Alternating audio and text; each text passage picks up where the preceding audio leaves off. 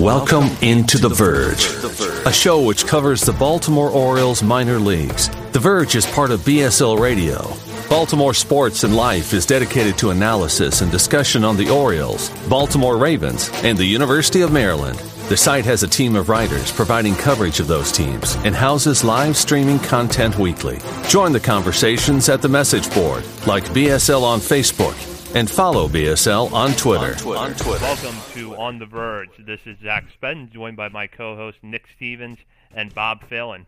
We're also joined by a special guest today in uh, Connor Newcomb, who I'll introduce in a moment. But first, a reminder that On the Verge is brought to you by Mercer Floor and Home Carpet One.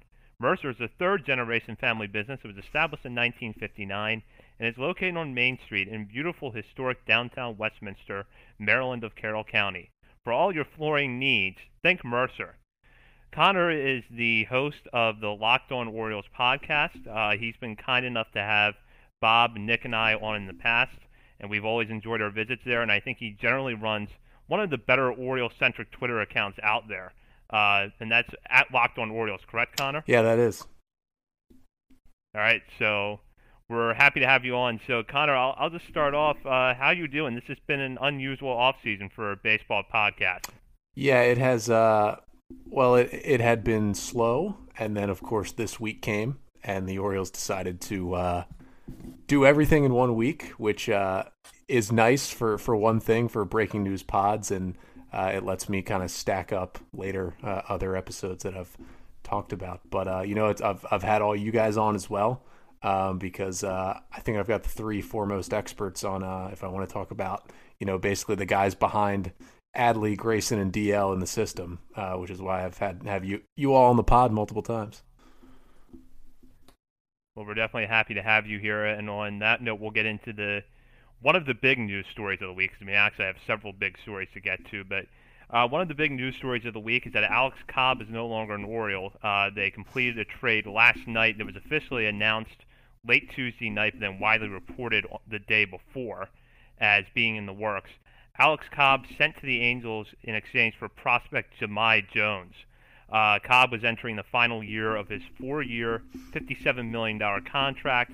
Uh, struggled with injuries, particularly in 2019, but then was generally effective last year um, in a healthy 2020. He had been expected to be the number two starter behind John Means, but his departure – now leaves an additional rotation spot open. They do get back an intriguing prospect, though, in Jones, a former second round pick who MLB Pipeline had ranked seventh uh, prior to the trade. And Nick, um, I found this amusing. You tweeted this on Monday, I believe. Angels Twitter was not happy with this trade, were they? No, it's fun reading a lot of the Angels' responses just because, I mean, for the Angels, like you've got Mike Trout, you've got this once in a generation talent, uh, and you've got a decent lineup behind him. And we know the deal is they don't have any pitching every year. It's pitching, and they get a new general manager in, and they add Jose Quintana, who you know, okay, low risk signing, but that's the guy you stash the back into your bullpen. And now you got Alex Cobb, who I mean, as Orioles fans, we know him pretty well. That I mean, he's he had a better year in 2020 for sure, uh, but you know the injuries have kind of taking a toll on him at this point in his career, and I don't really know how much is left in the tank. And Alex Cobb definitely isn't going to take you to a World Series, so have fun in LA, I guess. But uh, when you look at LA, though, when you see what Dylan Bundy did last year, I guess maybe there is a little bit of a pause for concern there. But uh, I think Cobb's a little different there. Yeah, I'm not too worried about losing Cobb. I mean, he's his splitter seemed to be working good again last year, but if you look at his metrics on Baseball Savant, other than that, it, it was not too pretty. So to be able to get anything back for him, and the fact that the team was willing to eat two thirds of his contract to essentially buy a prospect, uh, that's a good sign for me. Is especially when there's all the news going around about deferring arbitration payments and all that kind of stuff. So to me, it shows that the Orioles are not completely destitute and are willing to do what it takes to uh, improve the team. Connor, I know you explored the salary angle of the Cobb trade on a show earlier this week there's been a lot of discussion about this. I know on the Baltimore Sports and Life board, but then on some other Orioles sites as well. Would you consider the Cobb trade a salary dump? I would say yeah. I mean, it's it's nice to get Jahmai Jones back. I think honestly, even when the trade broke, because you know we knew he was going to L.A. before uh, we even knew that uh, you know they were getting anyone back, and you know that makes it a little less feeling like a salary dump. But uh, I mean, to be honest, you know they're they're they're paying ten million just to get rid of five million essentially, and and, and that's kind of what it comes down to.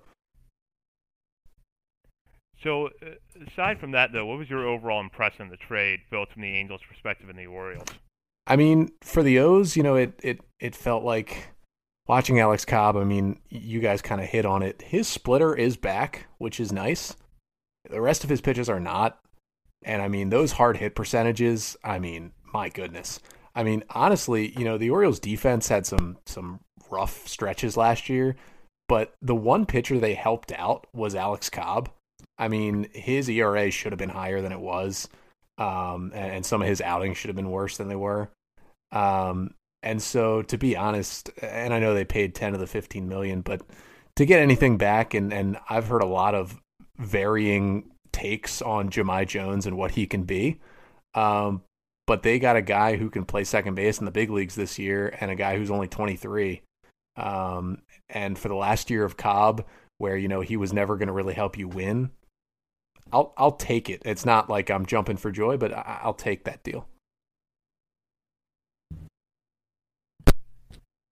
Yeah, so I, I tried to break down Jones in a piece on Monday right after the trade had been reported but wasn't finalized yet. And it's a complicated case because the sense is that, you know, you look at his 2019 numbers at double A, they're not that impressive. But um, Nick, you have actually talked about this a little bit that the Angels, I guess, had tweaked his swing um, to not very good results that year. And then there's also been some suggestions, and I noted this in my story. Um, that his batting average on balls in play 288 was not very good. Um, Eric Longenhagen had noted last year actually that the batted ball data for Jones at Double A was still pretty positive.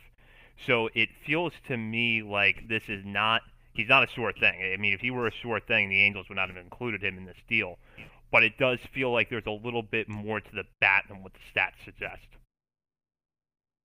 Yeah, and I mean, you're talking about second base this year for the Orioles he's Jones is probably going to start the year in AAA. Uh, you know, you've got Yolmer Sanchez right now to go at second base, who's Gold Glove caliber glove out there. He's someone. I know the offense is a major question mark, but I can actually bring up that that offense later on. Maybe we talk about third base and Rio Ruiz, but yeah, Jones. I mean, I like the reports. Uh, like Connor said, it's not like a, a, blowout trade. It's not somebody that's like, oh my god, it's Jahmai Jones. Like this is an amazing prospect. We totally fleeced the Angels. Uh, but it is somebody who's intriguing, and, and I did like all the reports kind of out there when you're researching him now about the the Angels have tried to swing, and I think you had Taylor Blake Ward on your podcast today, uh, Connor, who mentioned they he they changed his swing probably seven or eight different times. Uh, and it seemed like from reading, I think it was Baseball America that said actually when he was at the alternate site, he went back to his old swing, the home runs came, and he had like seven home runs at the alternate site.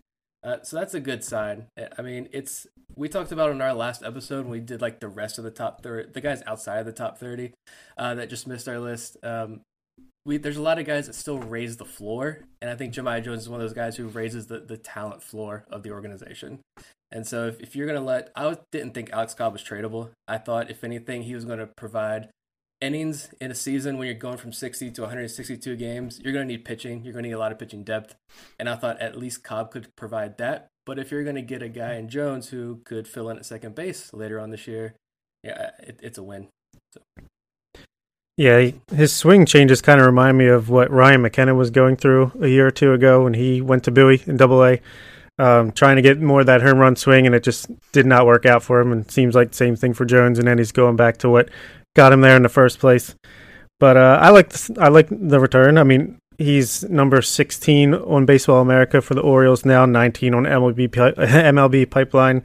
I have him 18 on my personal top 30, which is kind of funny since he was all the way up at seven for the Angels. But um, yeah, he's a guy that can come in, compete for second base, at least maybe a utility spot. Maybe he can beat out Pat Valaika, the Almighty, uh, for second base, or you know, backup infielder, someone that could play center field in a pinch since he has some experience there. So, yeah, you're not getting back a stud, but you're getting back a guy who's major league ready right now, and he can contribute to the team in 2021.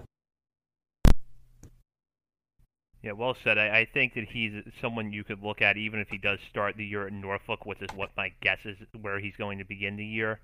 Um, we could see him up later in the year because of that ability for him to play second base in the outfield. The fact that Sanchez can slide over to third base if Rio Ruiz does not seize a job early on. Um, and he's got a little bit more raw athleticism than Rylan Bannon does, where you're not going to put someone like Bannon in the outfield um, you could feel comfortable putting Jones out there. So I think that does differentiate the two a little bit. And though I'm very high on Terrin Vavra, I think it would be a stretch at this point to count on him being in the major leagues um, in 2021, at least for a substantial period of time. So I think there is actually a need for Jones. That and um, so some of the concerns, I guess, surrounding Richie Martin's health, um, you know, make raise the need for another middle infielder. Yeah, I think one name I'm gonna throw out there that just keeps getting beaten down this list over and over again, and I, and I know you know he's not going to be a future starting shortstop in Major League Baseball, but Mason McCoy, man, the, the poor guy doesn't get invited to the alternate site or, or, instructs, and now they're bringing in more shortstops and and guys to take some of his playing time. Richie Martin breaks his hand again, and he's still probably on the outside looking in, but someone give Mason McCoy a chance. yeah, that's a good point. Um, he might see some time. It's going to have to be this year, I feel like, before uh, the barrage of middle infield prospects kind of just pass him by completely. But hopefully he gets his shot. You also got Ramon Urias in there, and not too much else. you you mentioned McCoy. It's like a death by a thousand cuts. Every shortstop they draft, every infielder they bring in, it just hits him and hits him and hits him. Yeah. So, that, that's something we talked about that's something we talked about a lot when we were putting together our top 30 was just this influx of middle infielders that you know guys like Mason McCoy, Cadyn Grenier, and I think even Adam Hall to a lesser extent now feel overshadowed. Yeah, for sure.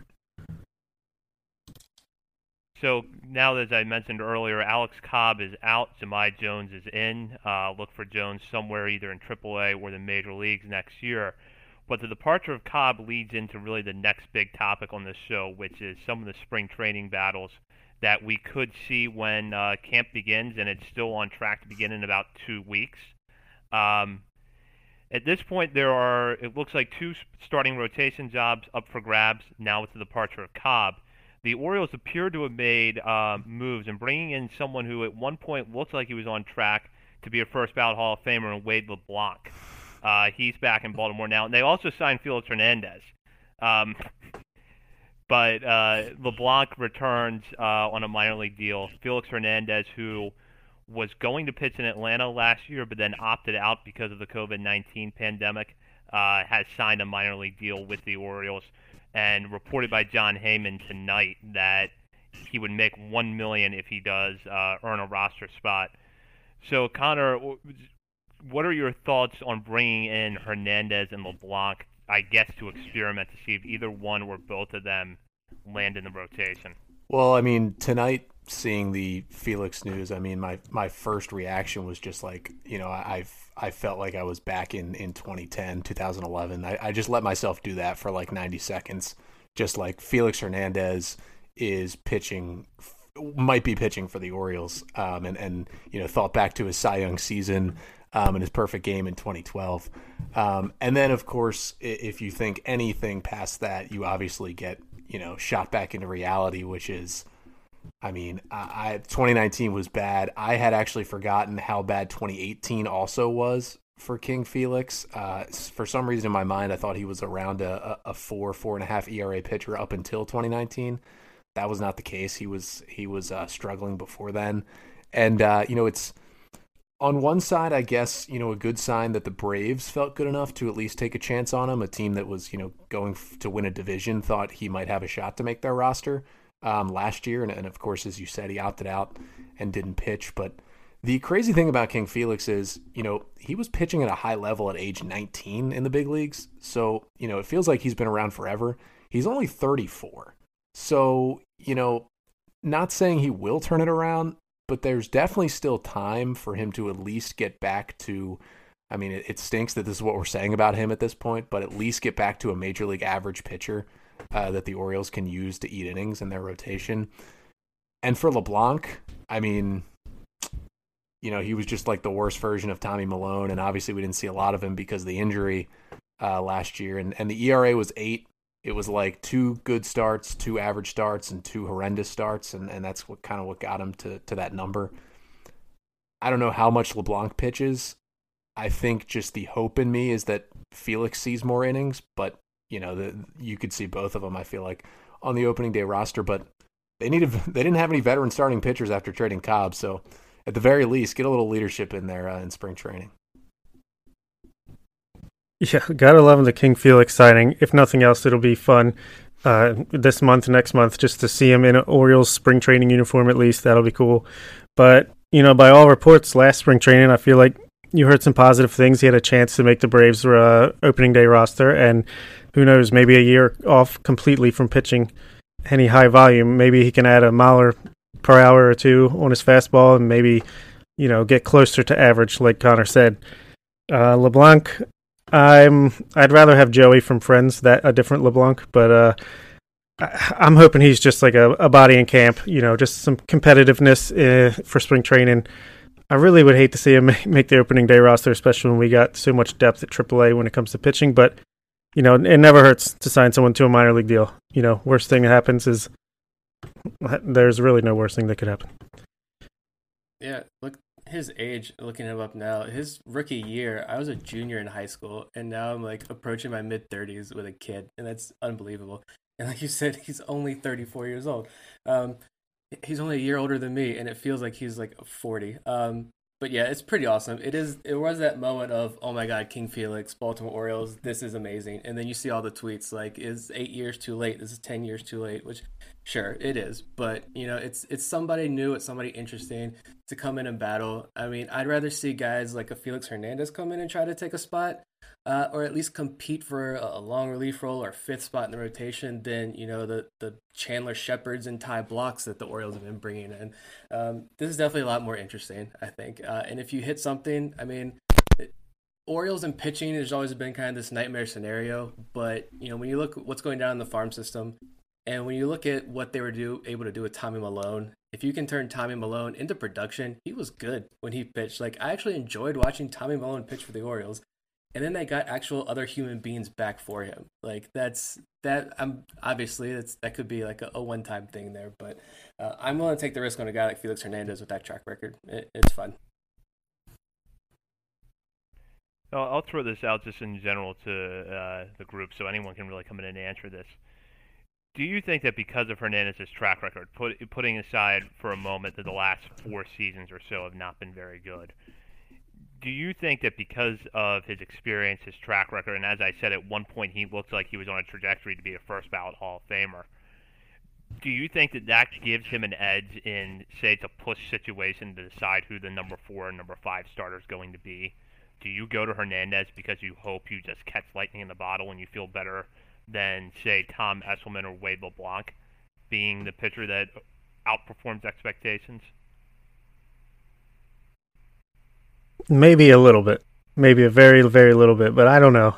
I mean, over Wade LeBlanc, sure. yeah, I would do it. But uh, even Tom Eshelman, he had his moments last year. I don't know. I just hope it doesn't even come to down down to that, and he at least definitively proves he's better than those types of guys. Yeah, you got to compare him to. I think the Orioles really like uh, Jorge Lopez, um, so I think they're going to give him an opportunity. Bringing Eshelman back, I think that speaks volumes. Uh, and he was much improved last year. Um, so yeah, I think he's definitely got to earn his job. It's not just going to be like here's King Felix. It's not like the Orioles are trying to sell tickets right now, so I mean that's not going to help. So it's he's definitely going to have to earn his spot. But we'll see what happens when spring training gets around. Maybe if, like I said last episode, apparently we're not going to be able to watch spring training on MASN. So we'll, we'll see how much we actually get to watch him. Yeah, I mean, you bring in King Felix last year, he's probably just handed a rotation spot.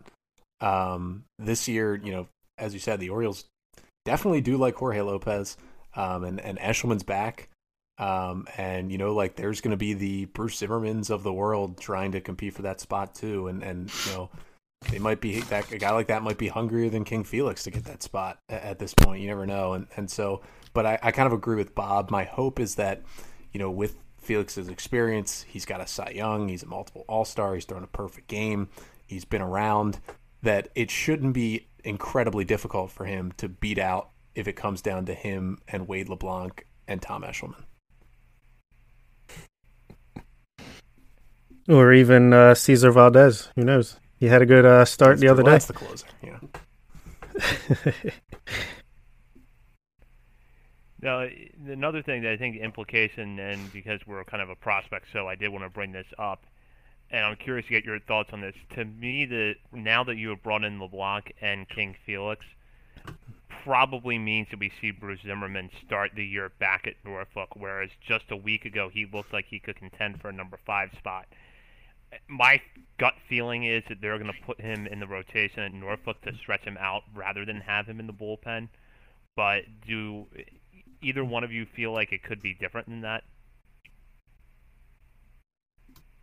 I don't think so. I, I think when you're looking at this now, personally, as much as I think Zimmermann's kind of this, I think Eric Long and Longenhagen called him the fully baked prospect, which, yeah, I mean, how much more development are you going to get out of him? I don't think not much. At this point, it's sink or swim for Zimmermann. I want to see him in the rotation, getting to start every five, six days, but you look at Jorge Lopez, I don't think has options left. Um, and when you look at Sceroler and Tyler Wells, if one, just one of them makes a roster, uh, you know, they're going to get innings. Um, maybe not in the starting rotation, but I think with Zimmermann, you probably he's got the options. You can stash him away in AAA, and if anything, like AAA, the Norfolk roster is probably gonna be pretty stacked this year. I mean, he's not gonna be pitching up there with guys like you know Johnny Giavotella and Zach Vinci and Chris Bostick behind him. Like he's gonna have a, a legit roster behind him. So it's a lot better a situation for these guys. Um, and he's going to be pitching with the Zach Lowthers and Michael Baumann. So, you know, it'd be fun to maybe watch these guys really push each other uh, down there in AAA Norfolk and then round you know, trading block uh, into the season, see some of these guys come up and see what this uh, development does for them. But as much as I want to see Zimmermann in the rotation, I, I think he's going to be the guy when this all shakes out that gets pushed down to AAA at least to start the year. Yeah, I agree with Nick. I think he's either going to start in AAA's rotation or maybe an outside shot of making the bullpen for the Orioles with a, you know, eye on replacing the Lopez's or King Felix's of the world a little bit down the line. But, you know, if he really impresses in spring training again this year like he did last year, who knows? You know, anything is possible with the Baltimore Orioles. Any thoughts, Connor? Yeah, I mean, I kind of agree with that. I mean, he's you know, especially with a guy, you know, some veterans in there, and, and they have options to, to keep Bruce at, at AAA. You know, they they'd probably want him to start there over be a reliever in the majors if it comes down to that. Um, I just got to say the Johnny Giavotella name drop just made me smile right there. That was that was just a fantastic pool of a AAA uh, Orioles player. I, I, I have not missed a Norfolk Tides game in three years. If if that uh, my Tides knowledge is unmatched, I, I, will gladly say that. That is like the Vladimir Guerrero on the Orioles of the Norfolk Tide. That was pretty cool. So we're keeping in theme with some of the roster positions that we're going to be watching in camp.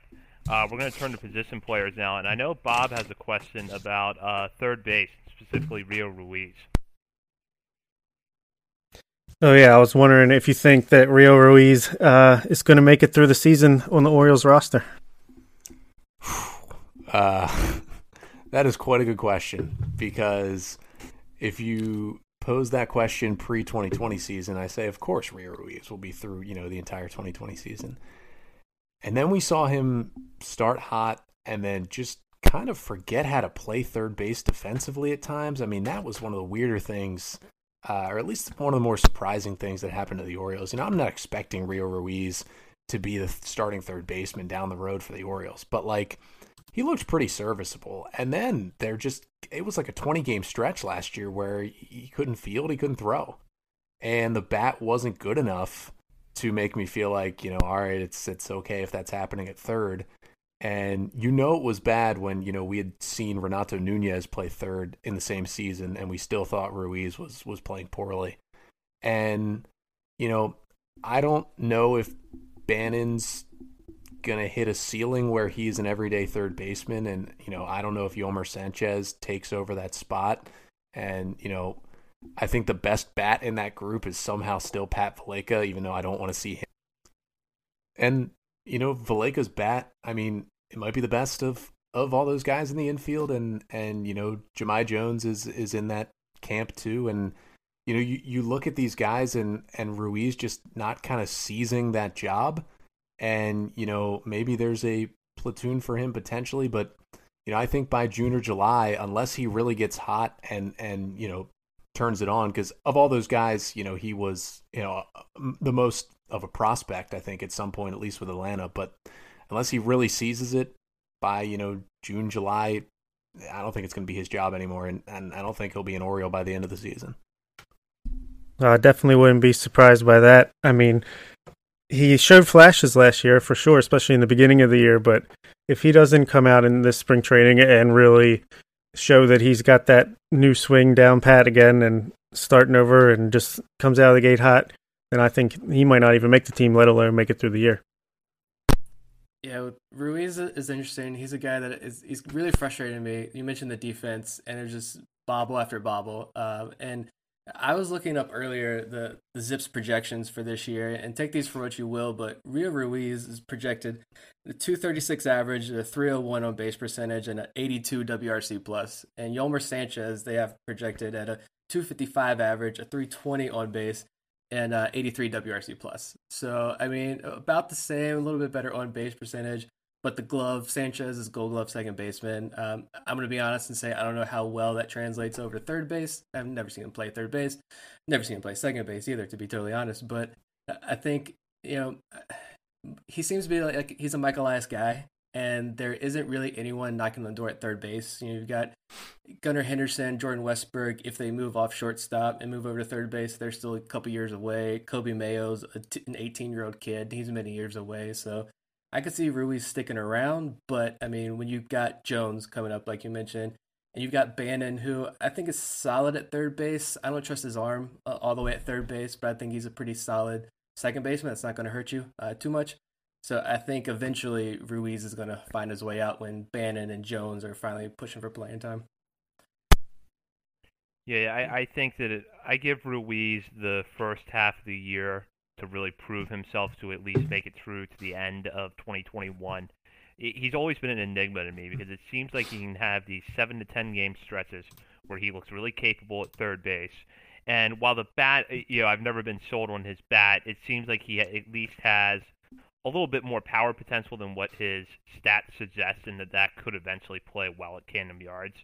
The problem is though that once you get past those seven to ten games, he just hits a wall and it feels like both offense and defense you'll start to see the performance drop.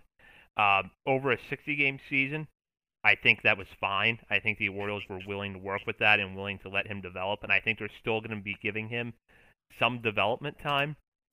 But I don't know that it's going to last past the All Star break. And I think at that point, if you have Jahmai Jones, Rylan Bannon, Yolmer Sanchez, um, and I know I said earlier there would be a stretch to see him in the majors this year, but if he's really, really hitting in the minors, if Terrin Vavra's in that mix, maybe even Mason McCoy, uh, you're going to have to start finding at bats for guys. And I think Ruiz at that point might either no longer be on the roster or might just be relegated to the bench uh, for the rest of the year and only get sparing playing time.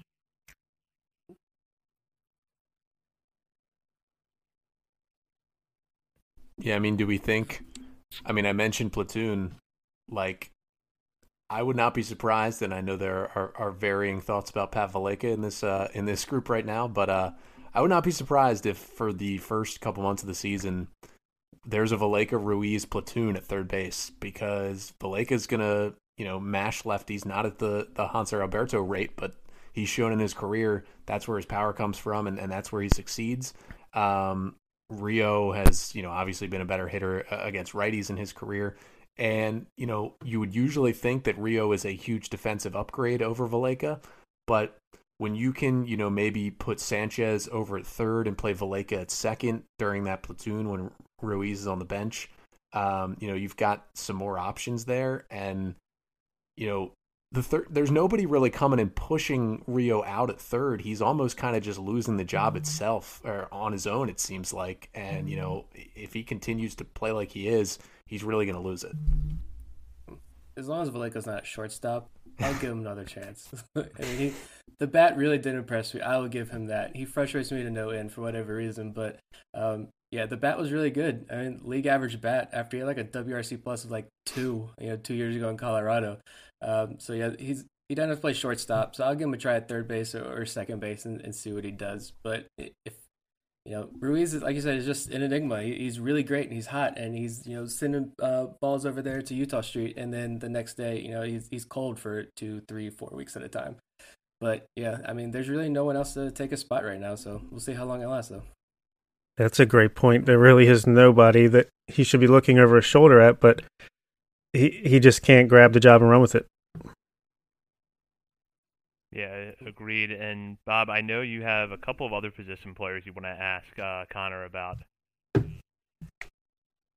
Yeah, actually, uh, I know catcher's not really a position that we're going to be looking at too much when it comes to spring training for the Orioles. We pretty much know Chance Sisco, Pedro Severino are going to be our guys. But I was wondering who you thought out of those two is going to win the job to be ultimately Adley Rutschman's backup. Yeah, it's it's interesting because you know a lot of who Adley Rutschman's backup is, you know, for you know there might not be a long term backup, but a guy who takes that job for a couple years. A lot of it depends on when they call Adley up. You know, if it's if it's this year, you know, he might not exactly be the number one guy as soon as they call him up, but if it's maybe opening day 2022, it might be you know you're the starting catcher opening day, let's do it, uh, which I think in the end is what they're going to do, at least in my opinion. But you know, between the two, obviously Sisco is the Orioles guy, you know, had been the number one catcher throughout the system. And I mean, I guess Sisco gave us the most positivity out of any season since he's come to the big leagues last year. But, you know, Nick mentioned, you know, Pat Valaika just frustrating him to no end. I think Chance Sisco is the guy that frustrates me to no end. I mean, he's got he he's got a good batter's eye at the plate. He seems like a guy who could get on base well. He's got a little bit of pop from the left side. He's not a horrendous defender, but it just you know every time he's out there, I feel like there's something he could do better. And so if it's between the two, I'm taking Pedro Severino. I think he's a, he's a better hitter at this point. He showed that last year. You know, if if they would have done an All Star game 30 games in, I think Pedro would have been the starting catcher um, in the American League last year before he kind of you know slumped uh, down the final month of the season. Um, but you know, long term, I, I think they're going to be in a you know similar situation to you know Matt Wieters, where it's just you know some free agent signings coming in every couple of years to back them up, or if they find a, a Caleb Joseph type, um, you know maybe if if a guy like one of these Taylor Davises or you know one of the younger guys turns into that job. I don't think either of them is the backup long term, but I, I definitely give the edge to Pedro right now because maybe Sisco could figure it out, but but it's it's frustrating to watch him. Austin Wynns is still out there. He is, but there's something about Austin Wynns and the fact that that he did not get his shot over Bryan Holaday last year really concerns me about what, uh, if any, future he has uh, with the Orioles. Yeah, I think he's he's just your guy you keep around in, in AAA. Work with the younger guys. I mean, it's clearly working. But uh, yeah, I I love Pedro Severino and, and the advancements that he's made. Uh, I know there's a lot of talk last year about him being a possible trade candidate. That could still be the same this year, although Sisco's younger. So if another team thinks there's something there, uh, and the Orioles want to move him, I'm fine with that.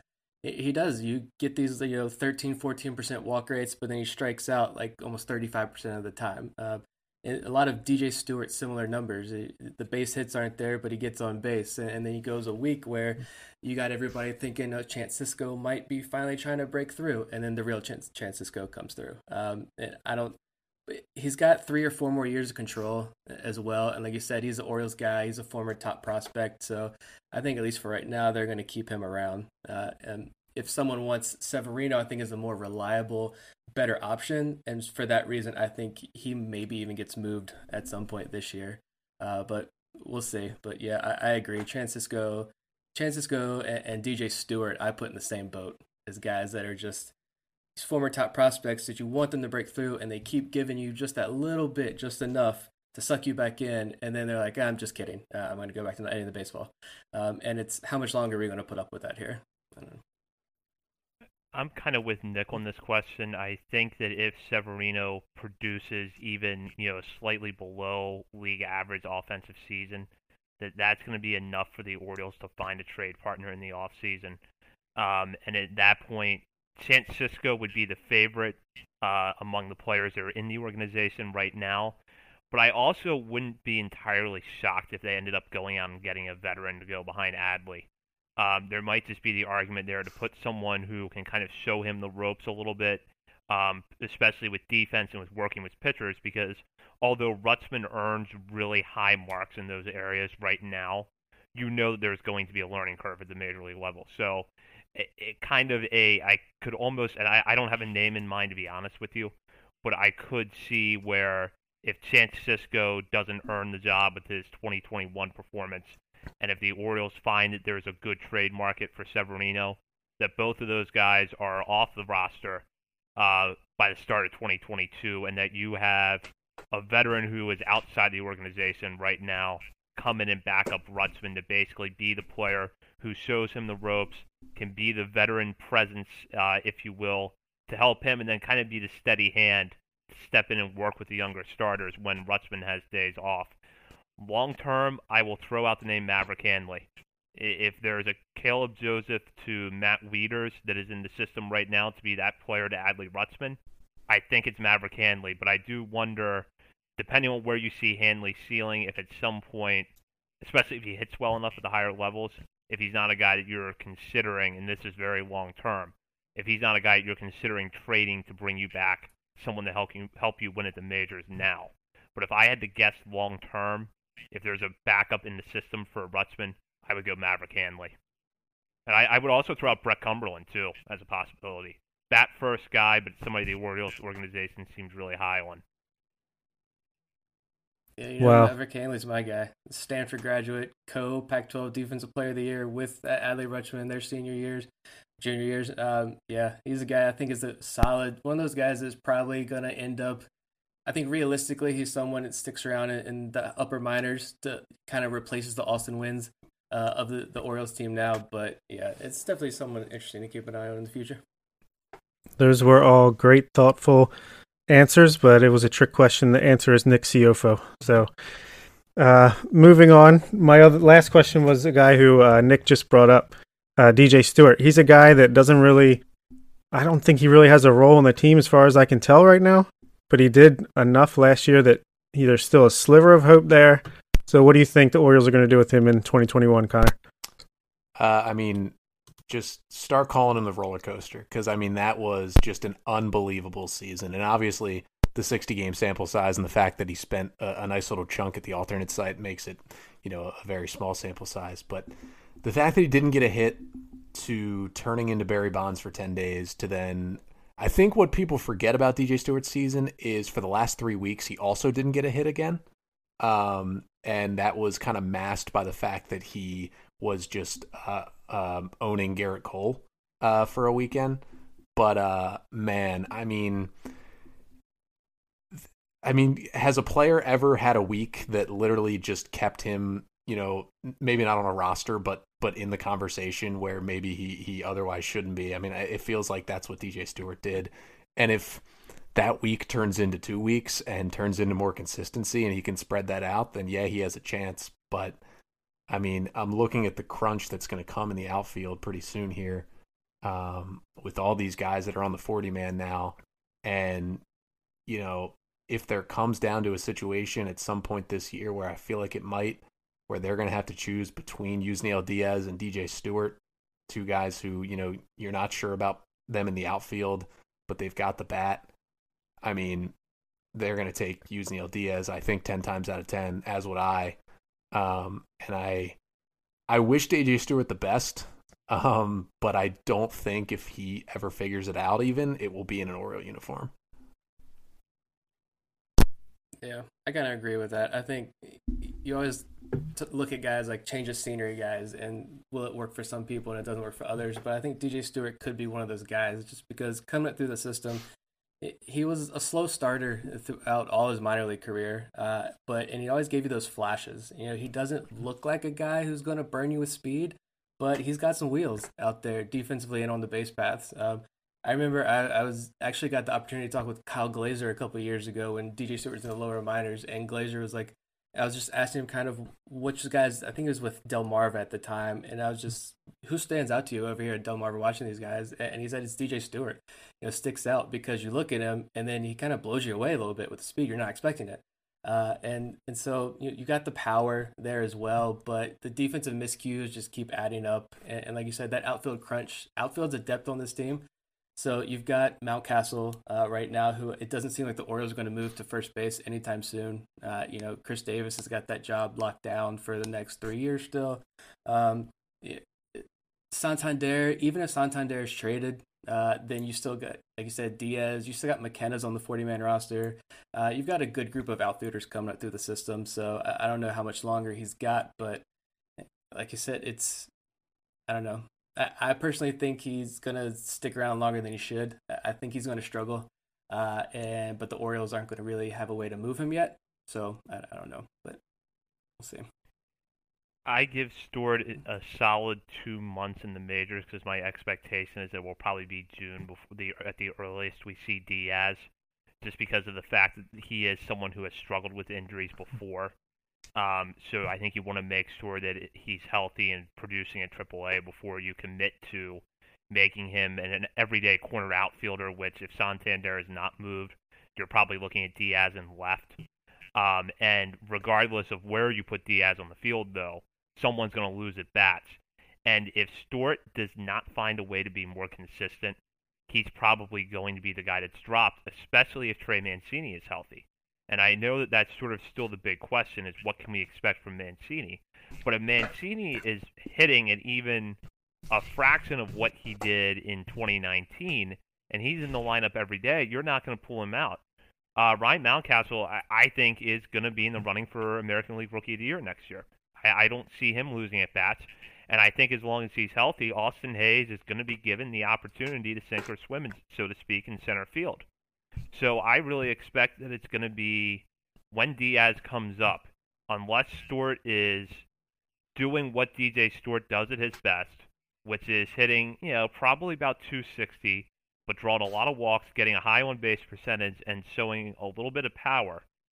I think it's going to be hard to justify keeping him in the lineup. The only way that I think it would happen is if the Orioles just decided at that point to commit to making DJ Stewart um, part-time DH outfielder, move him in and out as needed, um, and then basically just put Chris Davis on the bench, which is something that Brandon Hyde has not shown a hesitation to do in the past.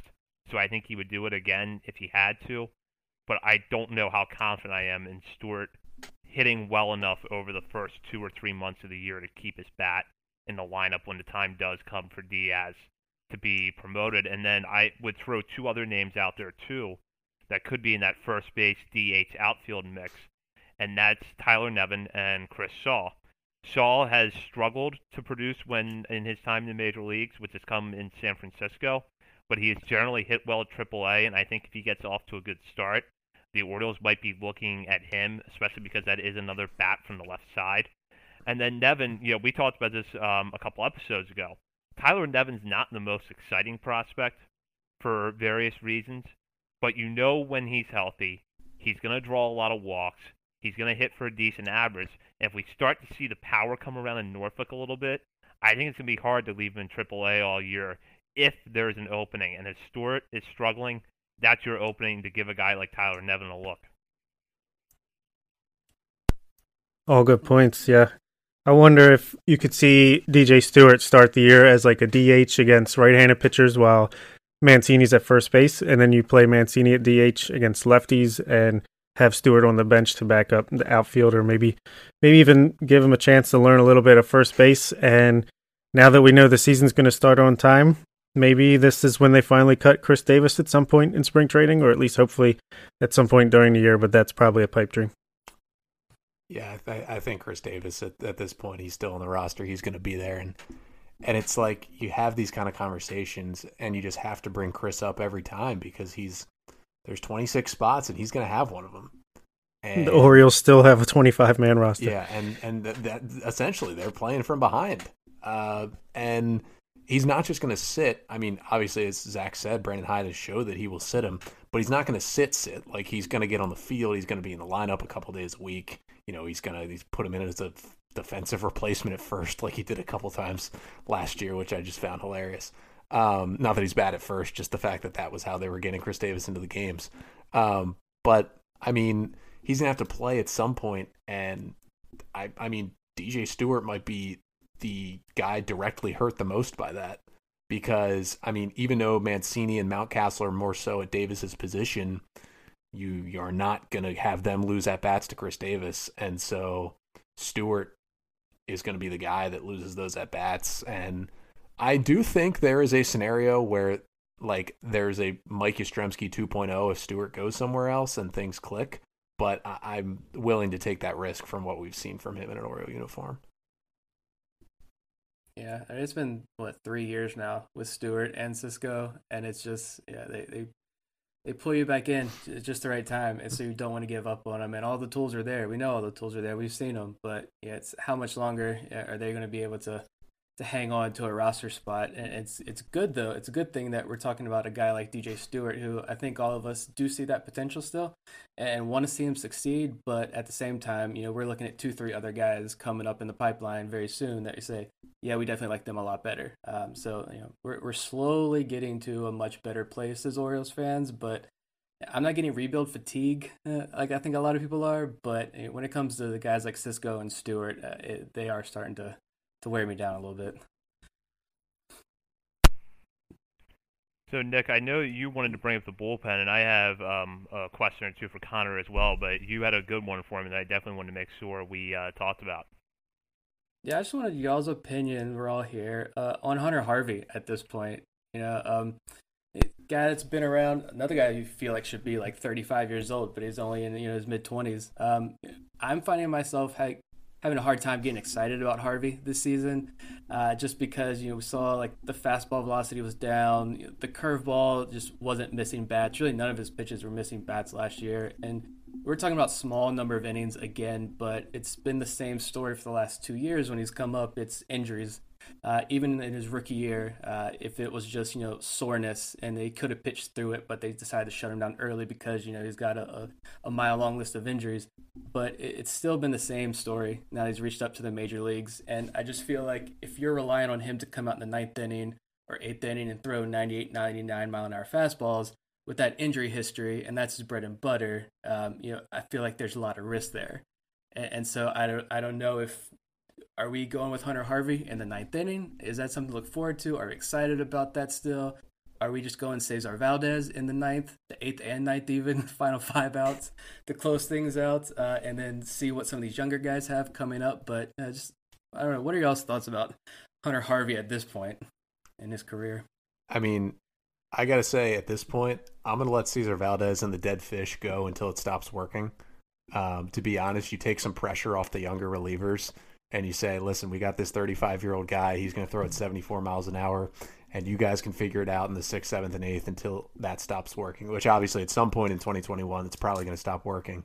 Um, but I would let him roll with it until it does. But for Hunter Harvey, I kind of have a little Hunter Harvey fatigue, to be honest. And I've cultivated a bit of a take this offseason that is kind a little bit outlandish, um, but there's a little bit of truth to it.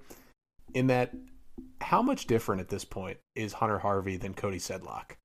Like, I know that's that's pretty outlandish because Harvey obviously has a much higher ceiling and he's been in the big leagues. Um, but you know, it, it kind of has the same feelings. Just the difference is Cody hasn't made it to the bigs um, yet, and you know, Harvey's been up for a couple years, but what is it like 20 innings? I think that he's thrown at the big league level because you know, he didn't get much time in 19, and then you know they shut him down at the beginning of last year. And to be honest, he when he pitched last year, he was not as impressive as he was in 2019. Um, he got hit harder um, than he did, you know, those first couple games that he pitched in. And when I kind of project out, not the bullpen for this year, because I feel like Hunter Harvey's going to be wherever he is, a part of the 2021 bullpen. But when I project out the bullpen for the next couple years, with the arms that they've now added to the 40 man, and you know, you know, who of these guys will be relievers, you know, I think there's a possibility of a even a guy like Keegan Akin maybe moving to the bullpen, or or if it doesn't exactly all come together for Baumann, that maybe he's a reliever. Um, I start to look at all these guys, and you know the Tanner Scotts of the world being in there, and and you know they might not have Shawn Armstrong in a couple years, but they'll have Shawn Armstrong types that they bring in, you know, if to be fifth, sixth inning guys. I'm kind of starting to fulfill, you know, like the 2023 bullpen just without Hunter Harvey in it for the Orioles. And to me, at this point, it's almost like if he does turn into what he could be, it's just like an extra bonus at this point because it's just been so many injuries. We've just, he's been sitting on the sideline for so long. And, you know, I, I don't want to move past him because we basically have no sample size still yet at the major league level, but it, it's kind of getting there for me. Well, I could tell you the difference between Hunter Harvey and Cody Sedlock is a couple miles per hour on the fastball and a, a head of hair.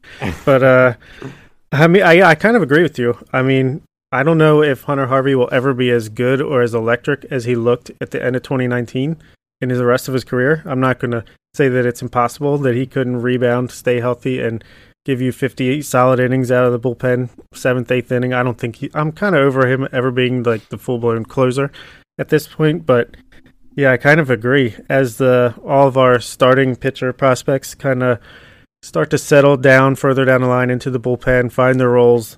What is Hunter Hunter Harvey going to be? I don't know.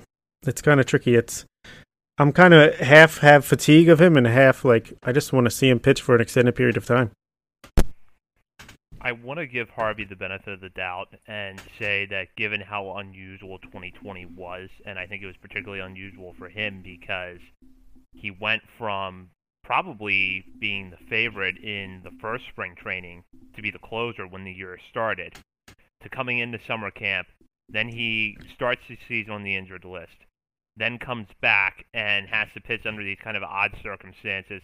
As Nick said, definitely did not look as sharp as he has at his best in the past. And part of me kind of wants to say, okay, maybe he's a guy that we just need to write off 2020 and just first and foremost hope that he can get through a full season. My concern more for him at this point, though, is just that I think the bullpen as a whole getting better over the long run could hurt him because you see the step forward that Tanner Scott took last year. Um, I would not be surprised at all, not only if Scott is the best reliever the Orioles have next year, but if by the end of the year he's a closer. Um, Dylan Tate looked really good when he was healthy, and I'm excited to see what he could do. And, you know, for as much as I was kind of calling early in the offseason saying Cole Sulser's got to be the guy that the Orioles move on from in that bullpen, if the foot issue that he had really did throw off his mechanics, it could explain why, um, as the season progressed, it seemed like he had lost the ability to command his pitches.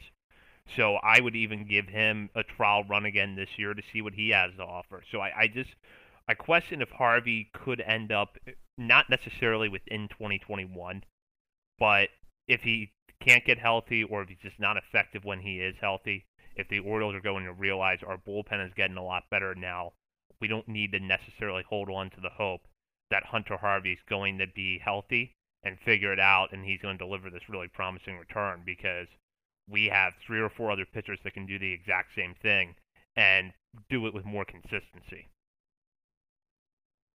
Yeah, we got Paul Fry too. yeah, that's a good. I mean, Fry had a really good year last year, so that that's another good reliever you can throw in the mix.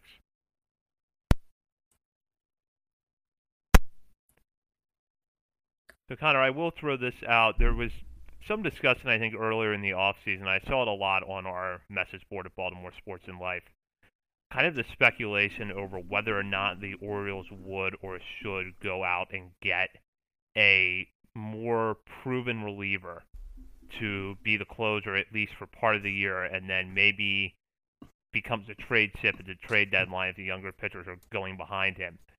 The free agent market's been slow this off season. So do you think there's still a possibility we see a veteran reliever added to the mix? Or do you think, as you said, you're going to go with Cesar Valdez and just have that one pitch work its magic for as long as it can. Yeah, I mean it's it's interesting because you know we know the Orioles weren't if they were going to make a move like that, it was never going to be for those top flight guys. You know the the big money Liam Hendriks, the Blake Treinens, the Brad Hands, you know even the Kirby Yates kind of guys.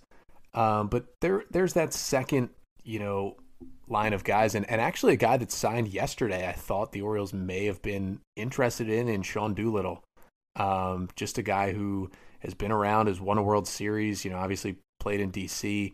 Um, is a fantastic guy to have in your clubhouse, um, and I think could teach a lot to a guy like Tanner Scott. Um, you know, two lefties who rely on that fastball, obviously with different velocities, but um, obviously he got scooped up by the Reds. Um, at this point, just kind of looking through, you know, who's still out there. I mean, the, the crop of guys who would be cheap veterans who have closing experience is basically gone at this point. And so, you know, maybe they do bring in a, a veteran guy on a minor league deal or, or, or a cheap major league deal um, who has, you know, been around different bullpens before to, to come in and just – be a veteran presence. But at this point, you know, again, n- not that Cesar Valdez I think is going to have a one ERA this year, but I would throw that thing out there until it stops working. And it gives Hunter Harvey and Tanner Scott, and I am a huge Dylan Tate fan. It gives all those guys a chance. And you still have Paul Fry and Shawn Armstrong, who I, I think both looked pretty good at times in 2020. You put that all together with the fact that you have more than five starters who are probably ready to go in the major leagues, and a couple of those guys might be in the bullpen. You know, I think that the bullpen was the biggest pleasant surprise for the Orioles in 2020, and I would just run, I would run it back with the additions of you know maybe a couple of young guys who were added to the 40 man. You know, maybe and Isaac Mattson I think might have a shot to to make this opening day roster.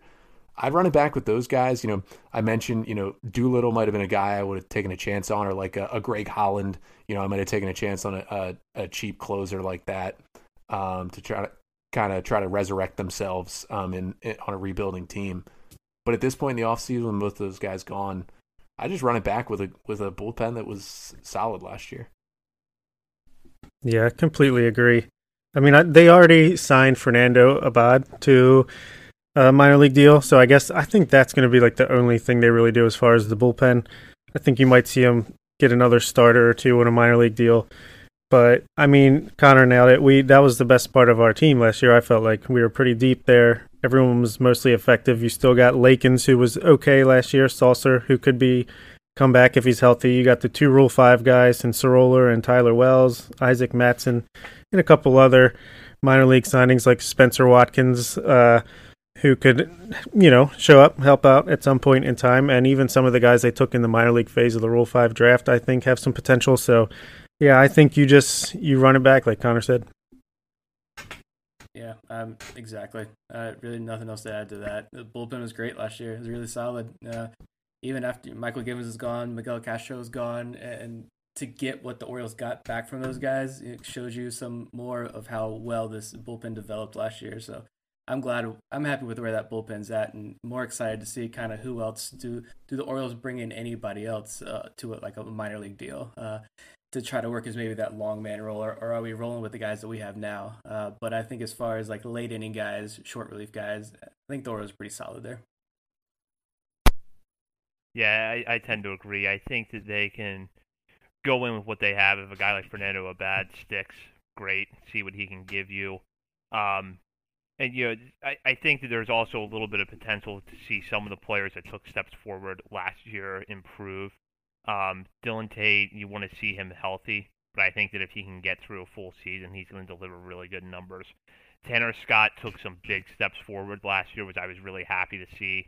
But I think particularly with walks, there's still room for him to improve a little bit and cut those back um, even further. So I, I'm fine with not having, you know, brought in a guy that's going to come in. And I think Connor brought up some good names with Sean Doolittle and Greg Holland. And I would not have minded to see the Orioles go in that direction, but I'm also okay with them not doing that. But um, I think it was Bob who brought up the Rule 5 picks in Max Sceroler and Tyler Wells. We talked about them a little bit in our last show, Connor. Um, because both of them fell short of our top 30 list, although Bob had Wells on his personal top 30. Um, and one of the things that we kind of discussed for a little bit was do you think that they have any shot at making the opening day roster? So I want to ask you that. Do you think that we see Wells or Sceroler on the roster? Is there room for both, or is it a repeat of last year and the Orioles send both of them back to their former clubs during spring training? Yeah, and in listening to you guys and the episode from last week, I kind of agreed with the the sentiments on both of them. I, I can't remember who said, uh, but I kind of laughed uh, at you know saying maybe Sceroler just sticks around because Ben McDonald gets in somebody's ear and says, "Hey, this guy better make the team."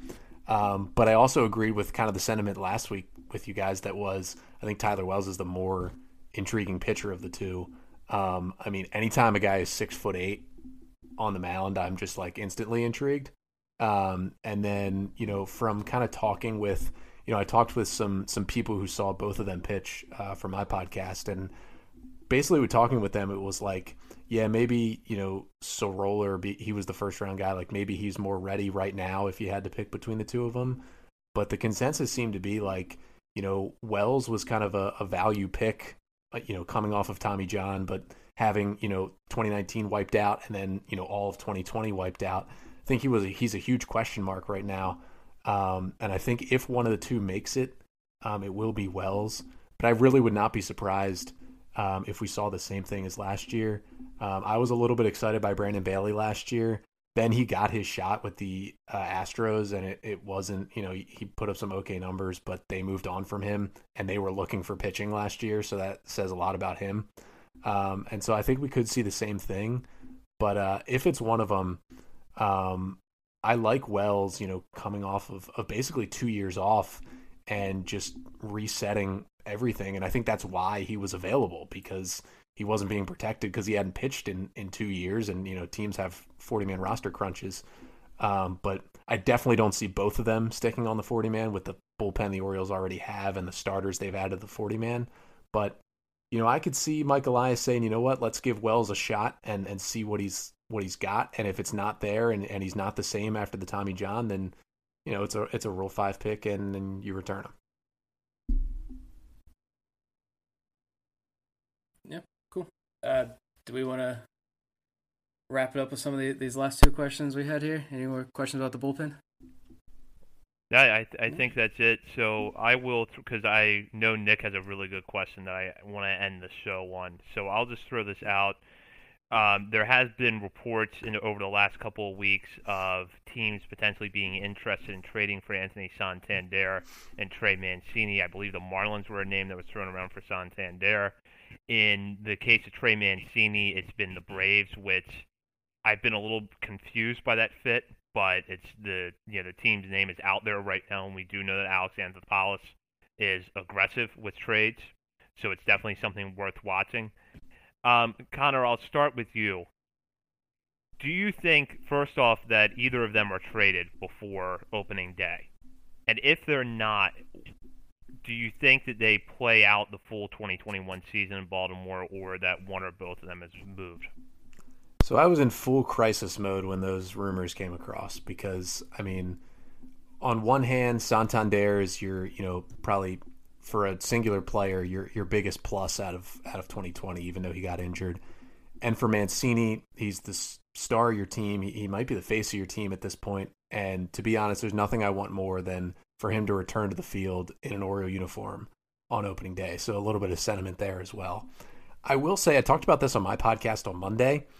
If it really is a money thing, the Orioles did just save, you know, with deferred money and, you know, what the Angels are eating for Alex Cobb. They probably saved about $7 million uh, for 2021.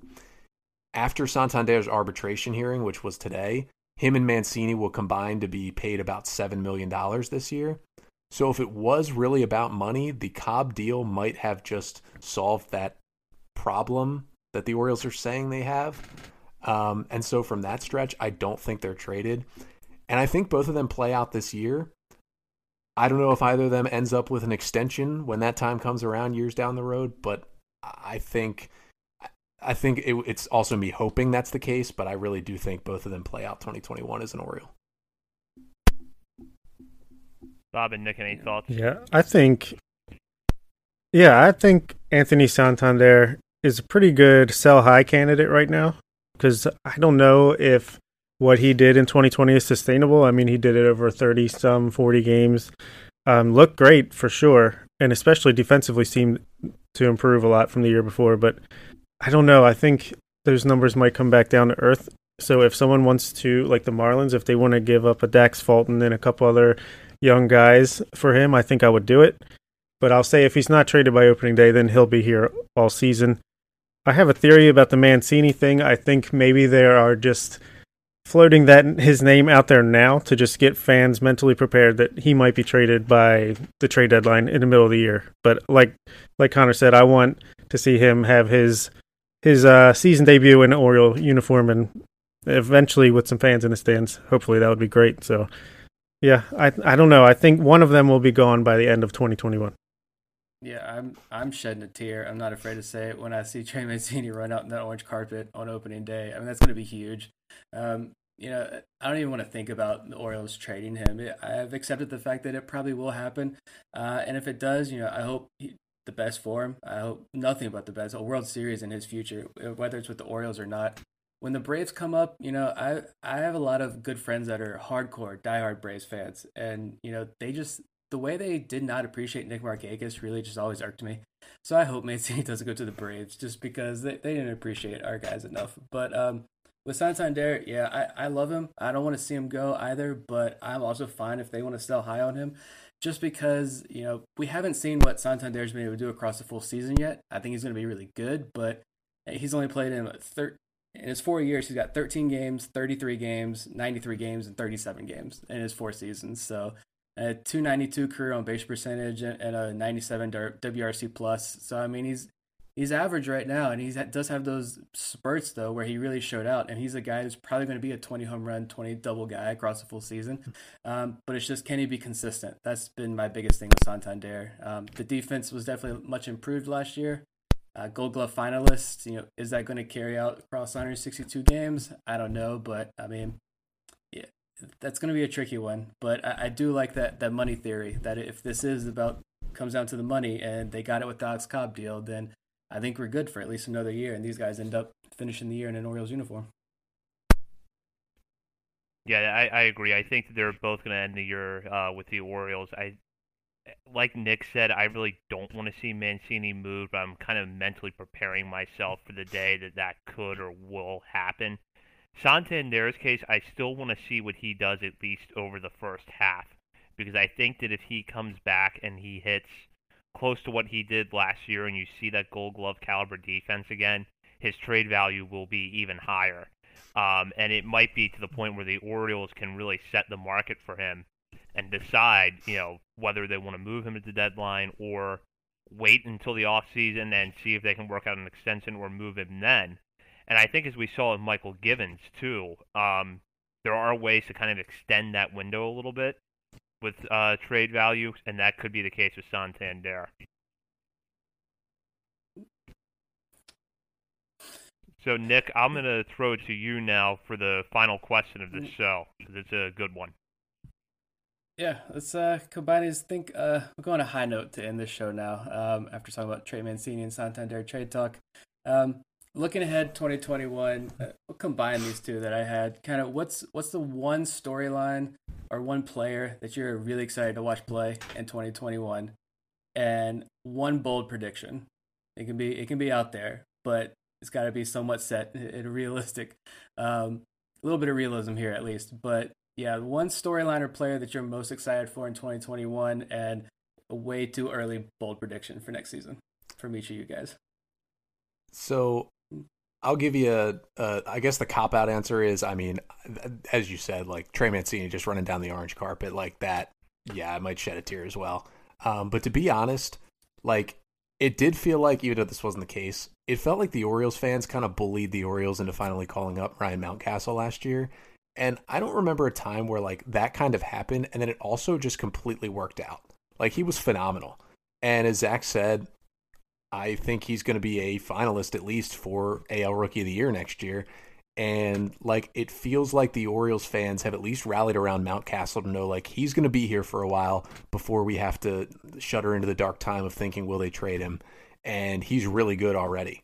And that is the one player I'm most excited to to watch play because Um, he seems like he's got it all pretty together at the plate. He looked like he got better and better every day in left field, if that is where he's going to play. Um, and I just cannot wait to watch him play next season because I think he's going to be a middle of the order hitter for the Orioles, hopefully for a long time.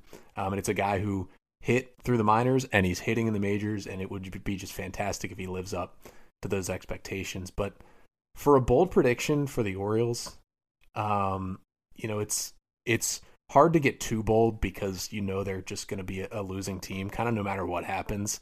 Like even if they go on a stretch like they did early last year, like it's a 162 game season, like it's it's going to fall apart at some point, just as it did last year um, with the roster they have.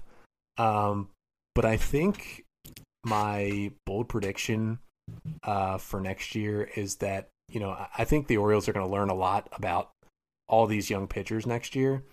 But I think I'm I'm going to go on a positive note, and I think by the end of 2021, the Orioles are going to have some incredibly hard starting pitching decisions to make because I think John Means is going to come out there and put together something close to what he did at the end of the season. I think Dean Kremer's for real. I think Keegan Akin might be something. And I think all these guys that were added to the 40 man are going to give them something to think about at the major league level. And with Grayson and DL Hall coming, I think my bold prediction is by the end of the year, the Orioles are going to have more than five serviceable starting pitchers. Maybe not at the moment, but guys that they've seen that they can do it at the major league level. And I think this could be a really interesting conversation we're having a year from now. Very good. Very good. Uh, the guy I'm most looking forward to watching this year is going to be Dean Kremer out of the starting rotation, especially now with Alex Cobb traded. He's definitely paved a way to be maybe even the number two starter on this team, which is kind of crazy. Um, but I saw a tweet from Alex Fast on uh, Twitter. He's at Alex Fast eight. He tweeted out the best four seamers by put away rate, which not exactly sure what that means, but just from the company that Kremer finds himself in, he was number two with 30.3.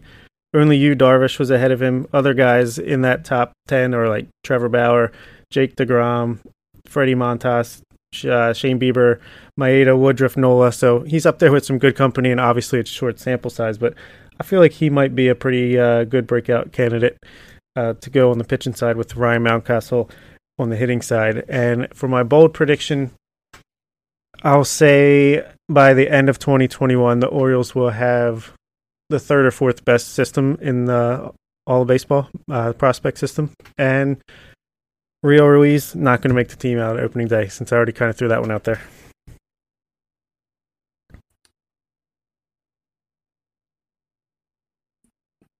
Oh, I think you're muted, Zach. So I think if I had to look across the board at a guy that I'm really excited to see, um, Bob kind of touched on Dean Kremer a little bit. Connor was Ryan Mountcastle. Both of those guys are really exciting. For me, though, I, I think it's going to be Santander. I, I just want to see what we get from him over a full season because there were stretches in 2019 where he looked like a really good player. And I think he will benefit over a full season from having an entrenched spot in the outfield. He's not going to be moving around the way he did in 2019. He's the everyday right fielder. That's it. Um, I think the bat, if nothing else, plays well at Camden Yards with his power. I was really surprised and hopeful with the improvements we saw defensively. So I, I just want to see if what he can do over a full season. And for my bold prediction, I'm going to go one spot over in the outfield and predict that this is the year that Austin Hays emerges. And I know we've kind of talked about this a lot over the last few years, but even if Cedric Mullins gets a good chunk of part-time playing time in center field, um, I think Austin Hays is going to hold down the job. He's going to be healthy. He's going to put together um, 275, 280 average, somewhere in there. He's going to hit for a little bit more power than we've seen in the past. Uh, because based off of what I saw at the end of last year, I liked what I I thought he hit well, and I think if the Orioles just decide now that he is not a leadoff hitter, don't put him back in that spot, hit him a little bit lower in the order like they did when he came off the injured list late in the year, that they're going to get good results for him. So I'm going to predict good things for Austin Hays as my bold prediction for 2021. Yeah, that, that slides right into the storyline that I'm most anxious to watch is Austin Hays, Uh, just because I want to see him finally stay healthy. Uh, he is so so electric defensively that I want to see him stick and I want to see him stay healthy and have that bat be a more consistent bat in the lineup. Uh, I agree. I don't. He's not a leadoff hitter.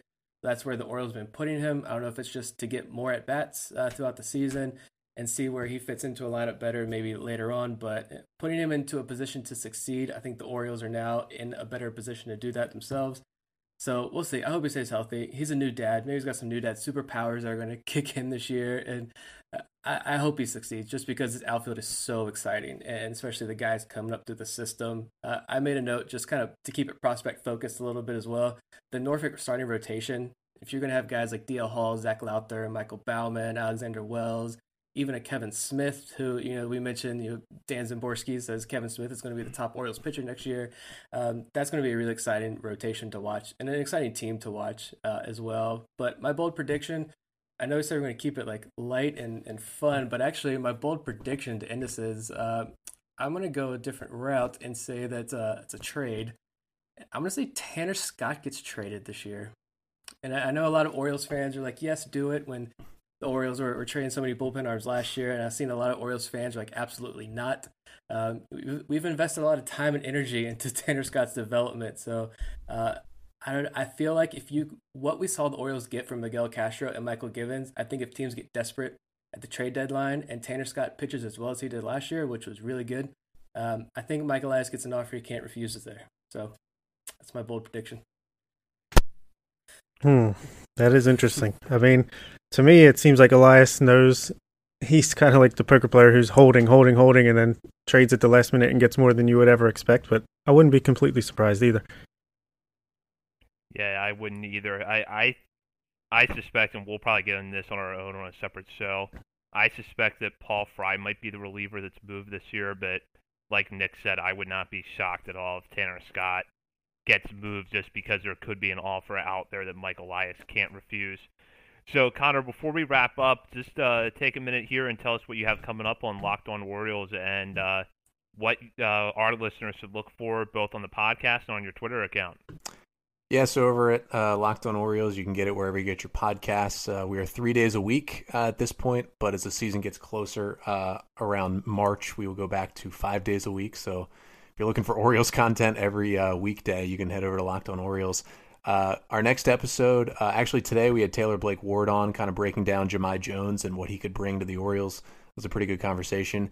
And then Friday, uh, Jordan Shusterman of Cespedes Family Barbecue is going to be on the pod. We're going to talk about Wade LeBlanc and Felix Hernandez and kind of their career at, with the Mariners and and uh, now you know them obviously coming to the Orioles and uh, a lot coming up. Uh, Zach, you're coming on the pod for an episode that'll come out next week about some uh, you know, non top 10 prospects that we're kind of excited about for this year. And, uh, you know, we even look into the, the other minor league signings that the Orioles have made, the guys like the Spencer Watsons and others we'll be talking about coming up. And then uh, over at the Twitter account, uh, I've got a thread going right now of uh, old full at bats from the 80s and 90s. Um, a lot of Mike Mussina, a lot of Ben McDonald, um, a lot of the, the good relievers they had uh, facing off against kind of Hall of Fame caliber hitters uh, that I found on YouTube. Uh, and you know, it's things like Mussina versus Jim Thome. Um, I had Lee Smith versus Pudge Rodriguez the other night. Um, just some uh, some full at bats for a little nostalgia here in the off season at uh, at Locked On Orioles on Twitter. But uh, a lot of Orioles content going on here in the off season. Well, Connor, thank you so much for joining us on this episode. Uh, for our listeners, be sure to uh, follow Connor on Twitter and then check us out on Twitter too, at BSL on the Verge. Nick has been uh, running that account pretty consistently uh, and doing a great job of it. We're also on Instagram with the same handle, so check us out there. Uh, we'll be back next week with a new show. Be sure to follow our social media for more details. And in the meantime, visit BaltimoreSportsAndLife.com for your coverage on Orioles, Ravens, Terps, and more. And be sure to hop on the message board to join the discussion. Uh, for Bob Phelan and Nick Stevens, this has been Zach Spedden, and this is On the Verge.